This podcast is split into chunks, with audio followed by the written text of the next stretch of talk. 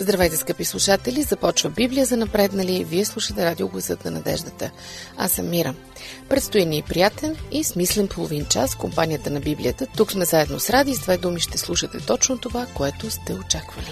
А също ви казвам здравейте, вашият съмишленик Ради. Заедно ровим в Библията и търсим отговорите на големите въпроси. Много ми е приятно, когато ми помагате в тяхното формулиране. Казвам го с ръка на сърцето. Всяко ваше писмо или обаждане е празник за нас. Така най-бързо разбираме какво сме пропуснали. Затова не се отказвайте от хубавия навик да ни пишете. Припомням ви адреса ни.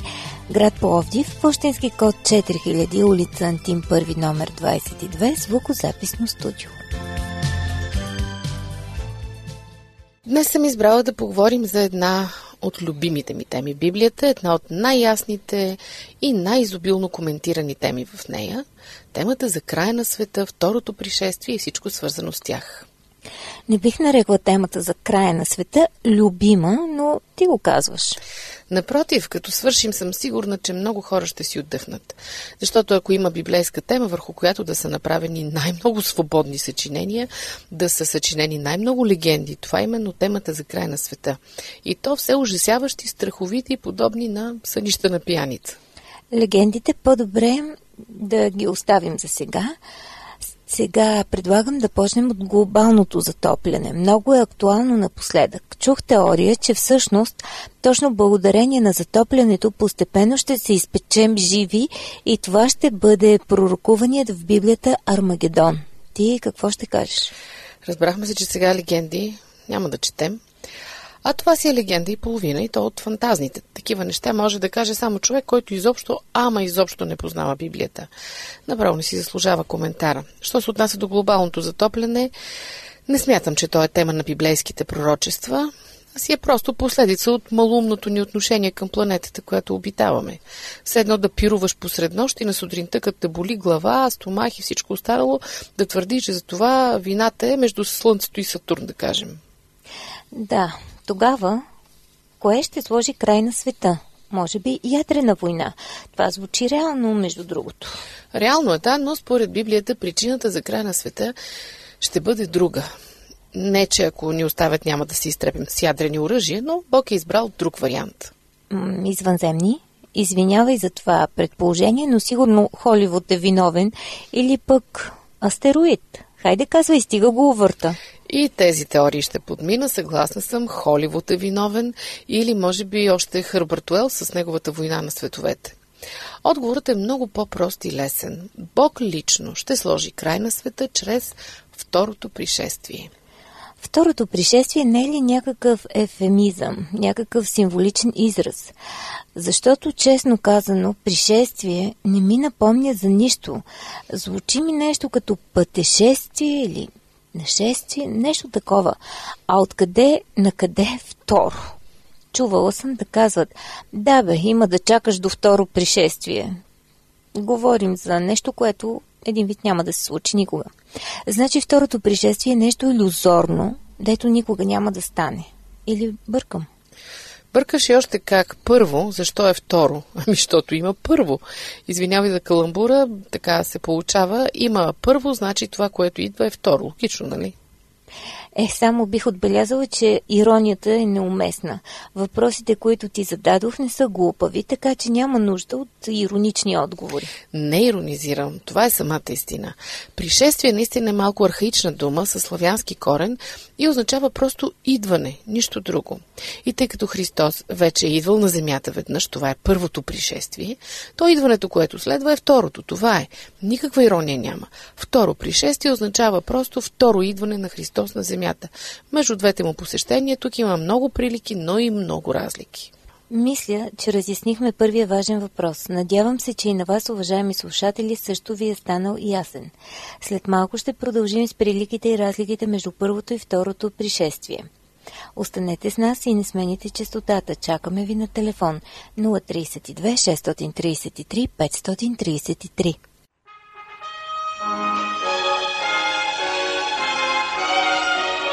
Lift up the trumpet and loud let it ring. Jesus is coming again. Cheer up.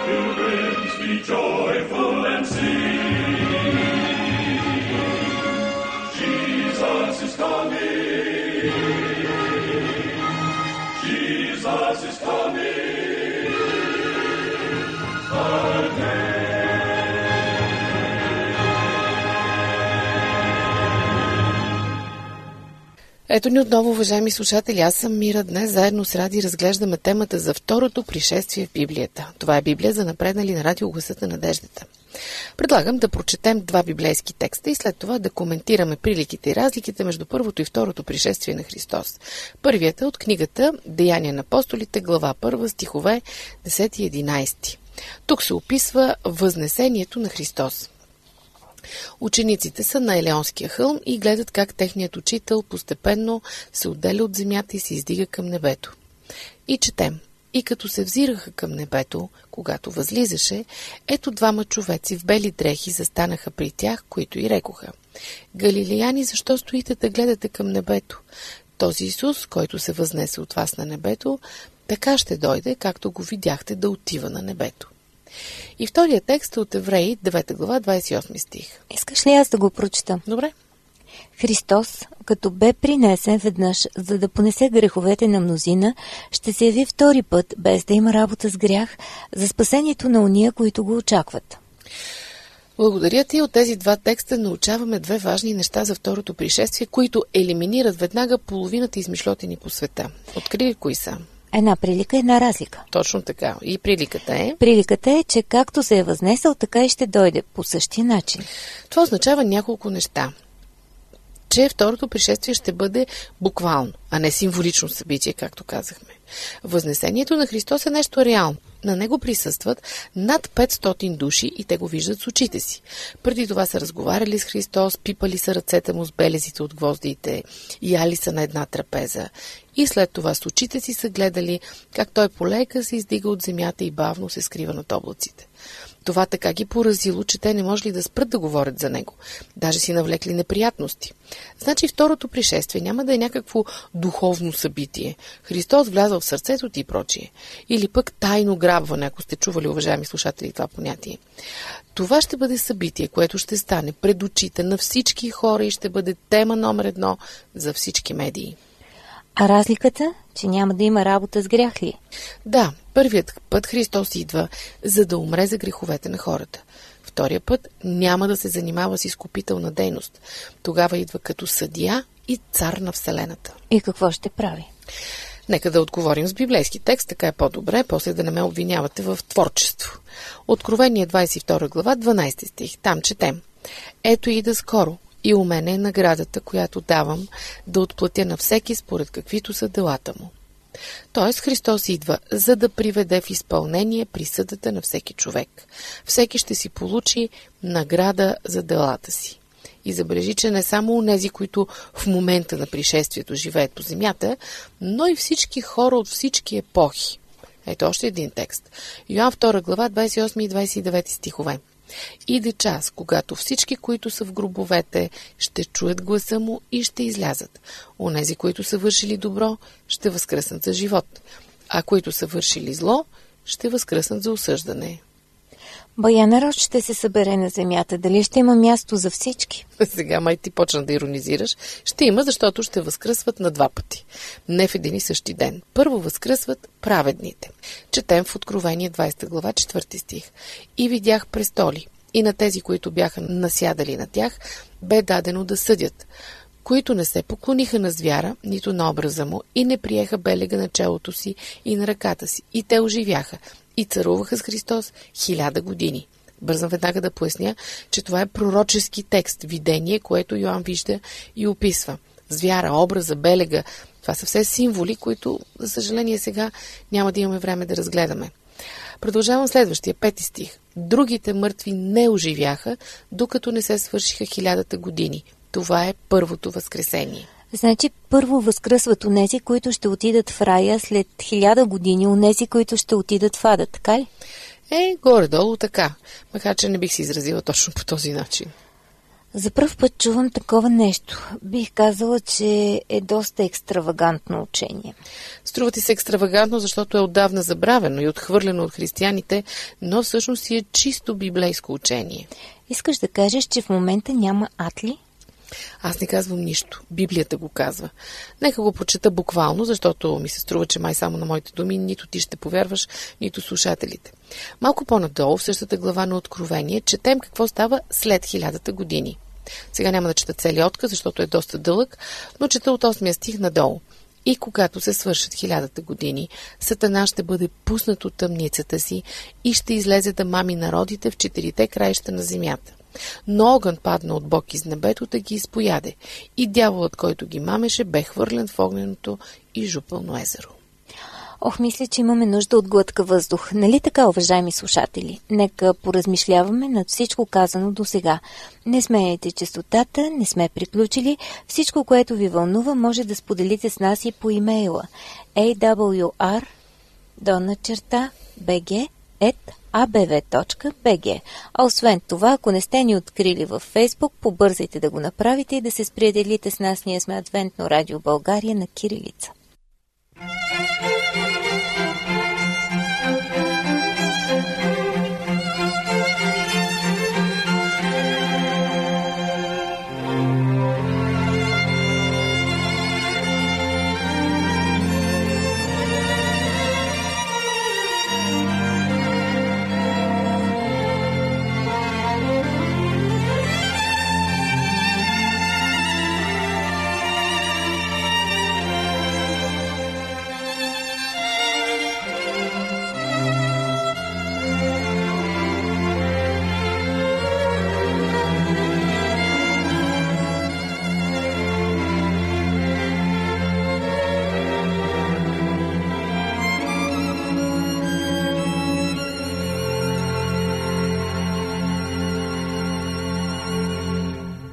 Скъпи приятели, Библия за напреднали продължава. Аз съм Ради, а вие сте на вълните на радио Гласът на надеждата.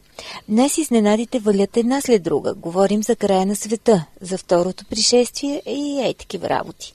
До сега се оказа, че второто пришествие няма да е тайнствено събитие, а новина номер 1 по света. И още нещо, ад няма.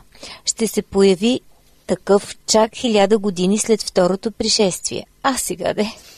Нищо чак толкова чудно няма. Ако успеем да се отърсим от всички наслоени заблуди, приказки, легенди и така нататък и проследим чисто библейския текст, ще видим колко ясно и стройно е библейското учение. Ще се опитам да го синтезирам в няколко изречения. Ако, скъпи приятели, вие държите да получите точните текстове, които описват всеки етап от събитията, пишете ни, обадете ни се, ще ви ги пратим с най-голямо удоволствие.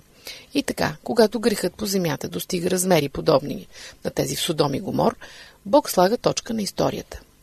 Когато вече не остане нито един човек, който да не е получил възможност за спасение, образно казано, Бог затваря книгите и идва да си разчисти сметките с Сатана. Пристига заедно със своите ангели и самото му присъствие убива нечестивите. Праведните светии, както ги нарича Библията, биват преобразени мигновено в безсмъртни тела, а мъртвите възкръсват. Това е събитие, над което си струва да си отпуснем фантазията. Всички праведни и добри хора от всички времена.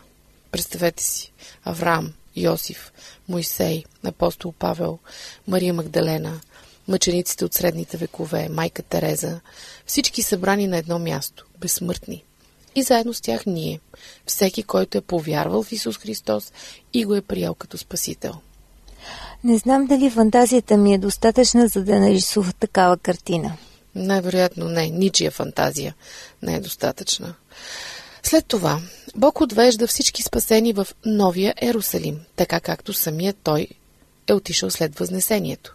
Ето това ще бъде пътуване през космоса. И след това започва съдът над нечестивите хора. През това време те са мъртви на земята. Всъщност присъдата на тях вече е произнесена, но всеки праведен човек получава възможност да се убеди в нейната справедливост, защото сред тях неизбежно ще има, за съжаление, наши близки хора. На никого не му се иска да живее вечно в съмнение и мък, че неговата майка или баща, или брат, или сестра, или дете и така нататък е бил забравен, или пък с него е постъпено несправедливо. Слава Богу, в Божия съд няма корупция. И после, извинявай, че питам така по-детски, но ми стана интересно като приказка. После Малко остана след края на тези 1000 години, както прочетохме преди малко, Христос идва трети път. Значи има и трето пришествие, така ли? Не е много популярно по това наименование, но фактически да, така е. Тогава вече се слага окончателния край на греха и злото във всемира изобщо. Ето един стих, Откровение 20 глава 14 стих. И смъртта и адът бяха хвърлени в огненото езеро.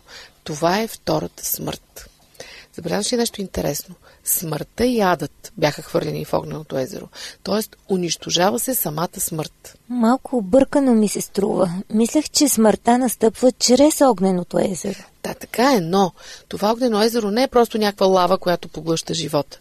Това е свръхестествен огън, който изобщо не можем да си представим или да обясним. Той слага край на греха изобщо, защото унищожава самия Сатана. Виждаш ли колко далече това от идеята за дяволи, които са вечно живи и вечно мъчат хората в разни казани с масло? Ами, съгласна съм, но все пак това е доста популярно схващане. Попитай, когато си искаш по улиците, какво има в ада и познай какво ще чуеш. Знам, но колкото и да е популярно това схващане, то не е библейско. Замисли се за миг. Вие, скъпи приятели, също се замислете. Ако някакви дяволи, или както щете там наричайте силите на злото, са вечно живи в ада, за да пържат грешниците, кой поддържа живота им? Има само два възможни отговора. Или Бог, или те сами. Ако е Бог, следва въпроса защо. Тогава той е отговорен за съществуването на толкова ужасно и жестоко нещо. С други думи, не е никаква любов. Ако те сами поддържат живота си, тогава съществува и друг източник на живота, освен Бог. Значи, той не е всемогъщ. Значи, доброто и злото са равни. Това схващане е пряка последица от източните философии. Ин и Ян, всемирното равновесие и прочие. Ако някой предпочита да вярва на тях, си е негова работа. Но Библията го отрича. Всъщност, да. Заслужава си да се помисли над идеята за безсмъртието на злото. Ако е вярна, тогава няма изход от безнадежната ситуация, в която сме изпаднали. Слава Богу, обаче тя не е вярна. Именно второто пришествие е Божият отговор на тази отчаиваща, бих казала, идея. Според Библията, злото не е вечно. Той има начало, ще има и край. Хармонията във Вселената ще бъде възстановена. И всеки, който пожелае, има възможност да бъде част от нея. Защо тогава хората свързват идеята за второто пришествие, край на света и прочее, с страх, ужас, страдания и така нататък? Логично е точно обратното. Да очакват с нетърпение то да настъпи, за да можем най-после да се отървем от страданията, болестите, смъртта. Много си права, но все пак има и такава група хора, която се страхува от пришествието. Защото то слага, нали казахме, край на греха. Идва въпроса, ами ако обичам греха, ако съм се привързала към него, ако направо съм се обвързала с него, ако го предпочитам пред Бог, тогава. Защото някакво комбинирано положение не съществува. Библията е пределно ясна. Ето един цитат. Откровение 21-27. В него няма да влезе нищо нечисто. Това е въпрос за новия Божий свят. Нито онзи, който върши мерзост и който лъжи. Тоест в Божието присъствие не може да има грях. Това означава, че и никой от нас не може да бъде там. Но слава Богу, той е измислил начин да получим тази възможност. На него му струва страшно много, но за нас е подарък. Тогава къде е проблемът? И аз това се питам. Но явно за прекалено много хора връзката с някой любим порок, слабост или най-общо казано грях е по-важна от връзката им с Бог. Те просто ще трябва да поженат каквото са посели. И е логично да се страхуват от пришествието. То ще сложи край и на техните любими неща, и на тях самите, защото са свързани с тях. Извинявай, че ще попитам така направо, но... Абе, няма ли те много скучно в рая? Доста хора си го мислят. Като няма забавление, купони, екшън, на човек му мръзва да свири на арфа по цял ден. Не знам какво ще бъде точно, признавам. Библията ни подава някои сламки. Например, апостол Павел казва, че око не е видяло, нито ухо е чуло, нито на човек на ум му е идвало това, което Бог е приготвил за онези, които го обичат. Но това наистина са само сламки. И аз се чудя това или онова как ще бъде, но съм сигурна в едно. Бог има доста по-богато въображение от нас и едва ли не е могъл да измисли занимание за своите деца за вечния живот. Аз му вярвам и съм сигурна, че няма да ме кара да свиря по цял ден на арфа. Напротив, с нетърпение очаквам деня, когато ще мога да се развивам без ограничения.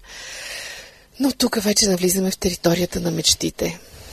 Всеки може да си помечтае, нали? Дали ще можем да летим или нещо подобно, да знаем всичко, дали ще сме ограничени в пространството, дали ще имаме семейства, как ще изглеждаме, ами животните. Наистина не знам. Иска ми се да отговоря, повярвай, но не мога. Сега, виждам, че часовникът ни притиска. За съжаление, ще трябва да приключваме. А останаха още толкова много незададени въпроси, но ми се струва, че не бива да пропускаме един. Кога ще стане всичко това? Този въпрос са го задали още апостолите на Христос, докато е бил на земята. И до днес хората не са спрели да го задават. Ако искаш кратък отговор, то е скоро. Много точно. Като мама едно време питаме кога ще ми купи нещо, а тя друг път. Съжалявам, но не мога да дам по-точен отговор. Знам, че и преди 100 години са го давали, но това е. Все пак ние, живеещите в 21 век, можем да кажем с много по-голяма сигурност от апостолите, че наистина Христос идва скоро. Защото макар да не посочва годината, той все пак ни дава някои признаци, по които можем да познаем, че това събитие наближава. Искрено съжалявам, че не можем да ги разгледаме подробно, но вие, скъпи слушатели, можете да си ги прочетете и сами. Намират се в Евангелието на Матей, 24 глава. А ако нещо ви звучи нелогично и объркано, пишете ни, с радост ще ги обсъдим заедно. Освен това, отговорът скоро не е чак толкова разтеглив. В край на краищата Христос ще дойде веднага след като аз умра. И никой от нас не е безсмъртен, нали? Никой няма да живее 500-600 години. Значи... Да, всъщност е така. След като умра, за мен второто пришествие вече е настъпило. Уважаеми слушатели, Библията предлага още доста теми за размисъл, но ние не успяхме да разгледаме всички. Какво казва за бизнеса и парите, как трябва да се възпитават децата, защо има войни и можем ли да ги спрем, как да се ориентираме в бъркотията от църкви, секти и култове, как да гадаем в бъдещето и още много други. Но това е Библия за напреднали, не за познавачи или майстори. Ние си поставихме задачата да разбудим любопитството ви, да ви накараме да си задавате въпроси, нищо друго. Който задава въпроси, накрая намира и отговорите. Сигурни сме, че това, което чухте, не ви е достатъчно. Сигурно си казвате, не, този отговор не ме задоволява. Прекрасно, търсете, намерете този, който ви задоволява. Ние ще ви помагаме доколкото можем. Винаги можете да ни се обаждате по телефона или да ни пишете. Напомням ви, телефонът 032 633 533. Може да коментирате във Фейсбук, където сме Адвентно радио България, на кирилица или на познатия ви адрес, Пловдив 4000, улица Антим 1, номер 22, звукозаписно студио. Разбира се, може да ни пишете имейли, ако имате компютър под ръка, awr-bg.bg, или пък да влизате в нашия уебсайт awr.org и да слушате програмите ни колкото пъти поискате и когато си поискате. Радвам се, че бяхме заедно. Слушайте Библия за напреднали всяка неделя на същата честота, по същото време. Аз съм Ради. До чуване. Това е радио Гласът на надеждата. Аз съм Мира. Не забравяйте да питате. Питащият човек е мислещ човек. Хубав ден и от мен.